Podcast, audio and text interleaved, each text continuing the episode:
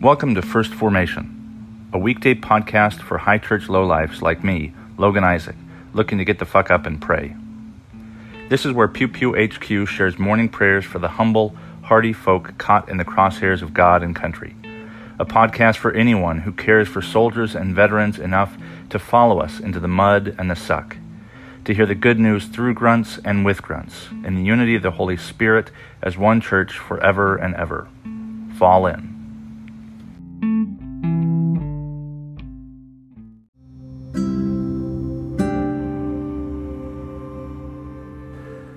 Psalm 123 To you I lift up my eyes, O you who are enthroned in the heavens. As the eyes of the servants look to the hand of their master, as the eyes of a maid to the hand of her mistress, so our eyes look to the Lord our God, until she has mercy upon us. Have mercy upon us, O Lord, have mercy upon us, for we have had more than enough of contempt. Our soul has had more than its fill of the scorn of those who are at ease, of the contempt of the proud. Job 21, verse 1, and verses 17 through 34. Then Job answered, How often is the lamp of the wicked put out? How often does calamity come upon them? How often does God distribute pains in his anger? How often are they like straw before the wind, and like the chaff that the storm carries away? You say, God stores up their iniquity for their children. Let it be paid back to them, so that they may know it. Let their own eyes see their destruction, and let them drink of the wrath of the Almighty. For what do they care for their household after them, when the number of their months is cut off?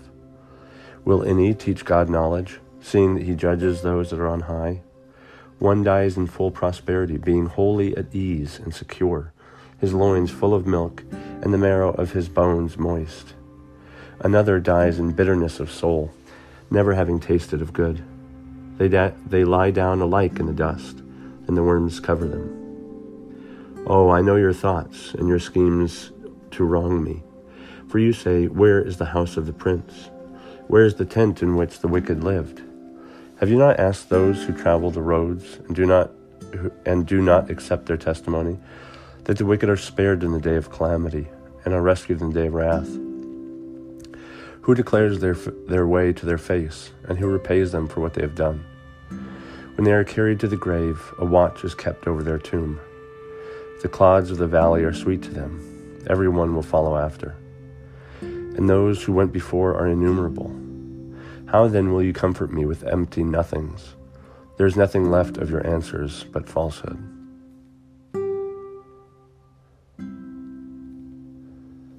Second John. The elder to the elect lady and, their, and her children, whom I love in the truth, and not only I, but also all who know the truth, because of the truth that abides in us and will be, be with us forever. Grace, mercy, and peace be with us from God the Father and from Jesus Christ the Father's Son, in truth and love.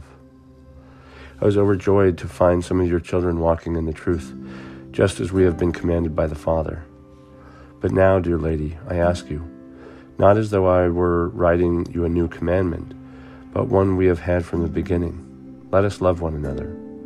And this is love, that we walk according to his commandments. This is the commandment just as you have heard it from the beginning. You must walk in it. Many deceivers have gone out into this world, those who do not confess that Christ Jesus has come in the flesh. Any such person is the deceiver and the Antichrist. Be on your guard so that you do not lose what we have worked for, but may receive a full reward. Everyone who does not abide in the teaching of Christ but goes beyond it does not have God. Whoever abides in the teaching has both the Father and the Son. Do not receive into the house or welcome anyone who comes to you and does not bring this teaching, for to welcome is to participate in the evil deeds of such a person. Although I have much to write to you, I'd rather not use paper and ink. Instead, I hope to come to you and talk with you face to face so that our joy may be complete. The children of your elect sister send their greetings.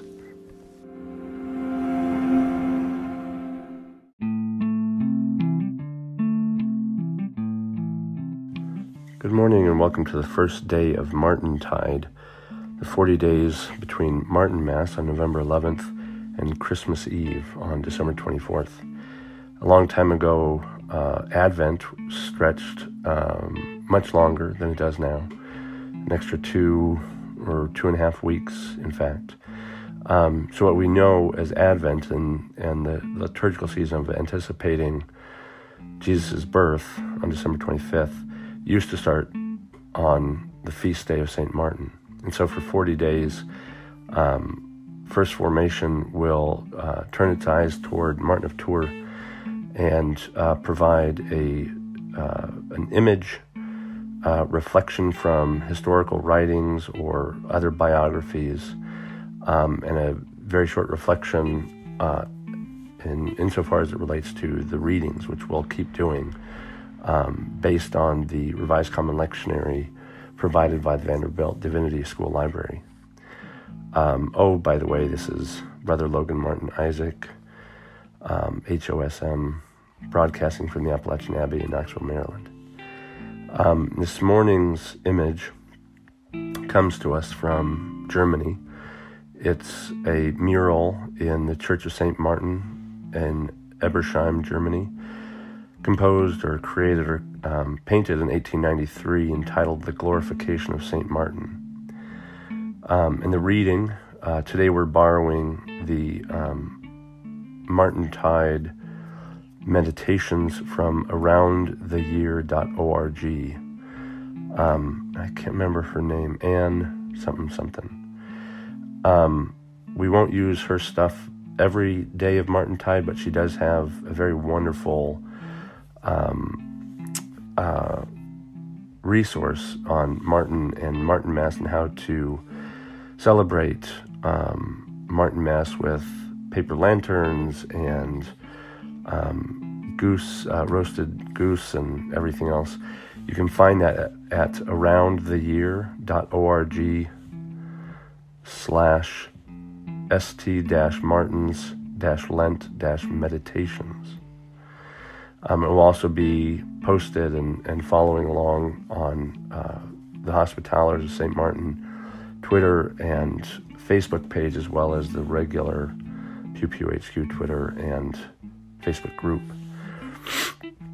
So this morning, uh, with this image, uh, she couples a selection from Regine Pernoud's Martin of Tours, Soldier, Bishop, and Saint, a translation from Ignatius Press in 2006. Um, and it goes thusly quote, Saint Martin, we might say, is an everyday saint. Above all, he accepted life as it was presented to him. And perhaps that was the most that was precisely the most humble, the least visible form of holiness he could practice. It was precisely in his daily routine that he found God. In everyday life, with its lowly duties, its little conflicts, its modest gains. End quote. Uh, and Re- Regine Pernoud is a, a, contemporary historian who has translated, uh, has written, I'm sorry, written um, popular biographies of several saints. Besides Martin, she's also done Joan of Arc. She's a respected historian, um, but it is a popular work, not necessarily um, critically engaged or scholarly work. Um, and uh, I've got a copy of the book. It's a wonderful book, very easy to read. It's got a red cover with um, one of the icons of St. Martin cutting his coat.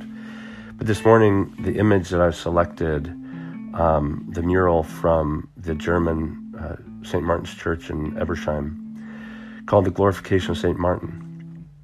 And you see him in his bishop's robe as an old man. And glorification typically uh, refers to death and ascension. And so you see him not only with his halo, but surrounded by angels. One is carrying uh, a book, which is likely the Bible, which is odd because typically in um, high iconography, subjects are not depicted ever touching the Bible directly. They'll be they'll have a, a shroud over their hand, um, and so this is um, possibly a Protestant church, but I'm I'm not sure. And the other thing that you'll see with uh, the angels is that one is carrying his bishop's crook, and one is um, holding his um, his bishop's um, I think it's called a mitre, the hat that they wear as bishops. Um, and he's looking off uh, above the image to the source of light. Um, and this, of course, is very typical of uh, religious art. Um, drawing the eye upwards, uh, all these wonderful Gothic cathedrals with their pointed arches is actually interesting because um, Martin's Basilica in Tours is actually Roman architecture, so they're rounded rather than pointed. And uh, here again, um, this isn't uncommon, but it is also noteworthy. Martin's right hand is pointing downward in a sign of benediction with his three fingers, thumb, pointer, middle finger um, together, but pointing down, and his pinky and ring finger curled. So he has this benediction, but he's, as he is ascending into heaven, he is um, giving a blessing, he is benedicting um, those below him, humans that he's left behind who are still members of the church militant, the people, the members of the body of Christ who are still alive, as he become as he enters uh, the ranks of the church triumphant, those Christians who have died and have gone to glory. Uh, and so tomorrow I'll choose another image and another reading.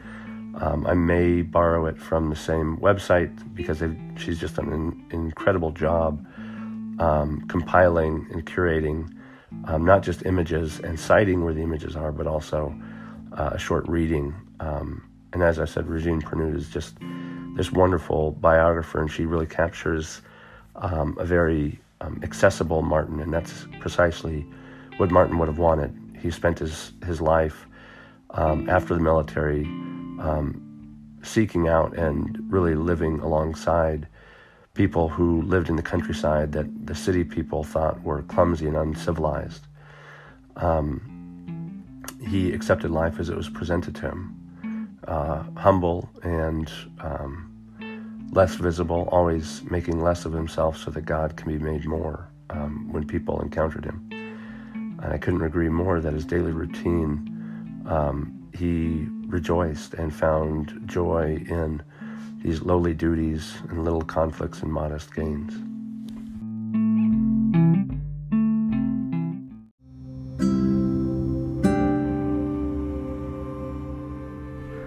The Collect for St. Martin from the Lesser Feasts and Fasts.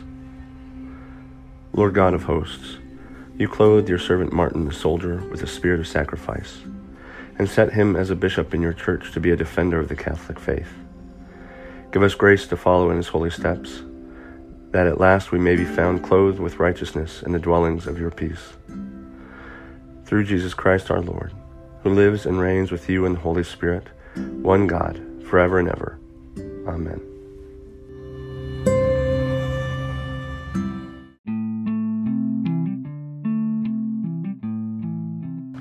Thank you for falling in to First Formation, where Pew Pew HQ shares morning prayers for the humble, hardy folk caught in the crosshairs of God and country. If you like what you've heard, I hope you'll consider participating in one of the three following ways. First, you can support the podcast with a monthly contribution at anchor.fm slash firstformation slash support. You can sponsor morning prayer for Pew Pew people with as little as a dollar a month and you can cancel at any time if I piss you off. Second, you can become a co host by recording a weekday lectionary reading yourself and sending it to me to be included in an episode of your choosing. Instructions for co hosts will be provided to you directly, and you don't have to be a grunt to participate in first formation in this or any way. Finally, and most importantly, you can send me your prayer requests of a minute or less with the recording app of your choice.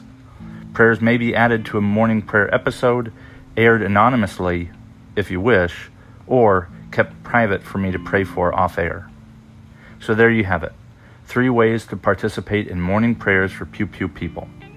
I hope you'll continue to listen in and maybe even consider participating yourself.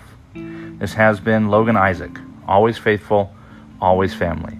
Semper Familia.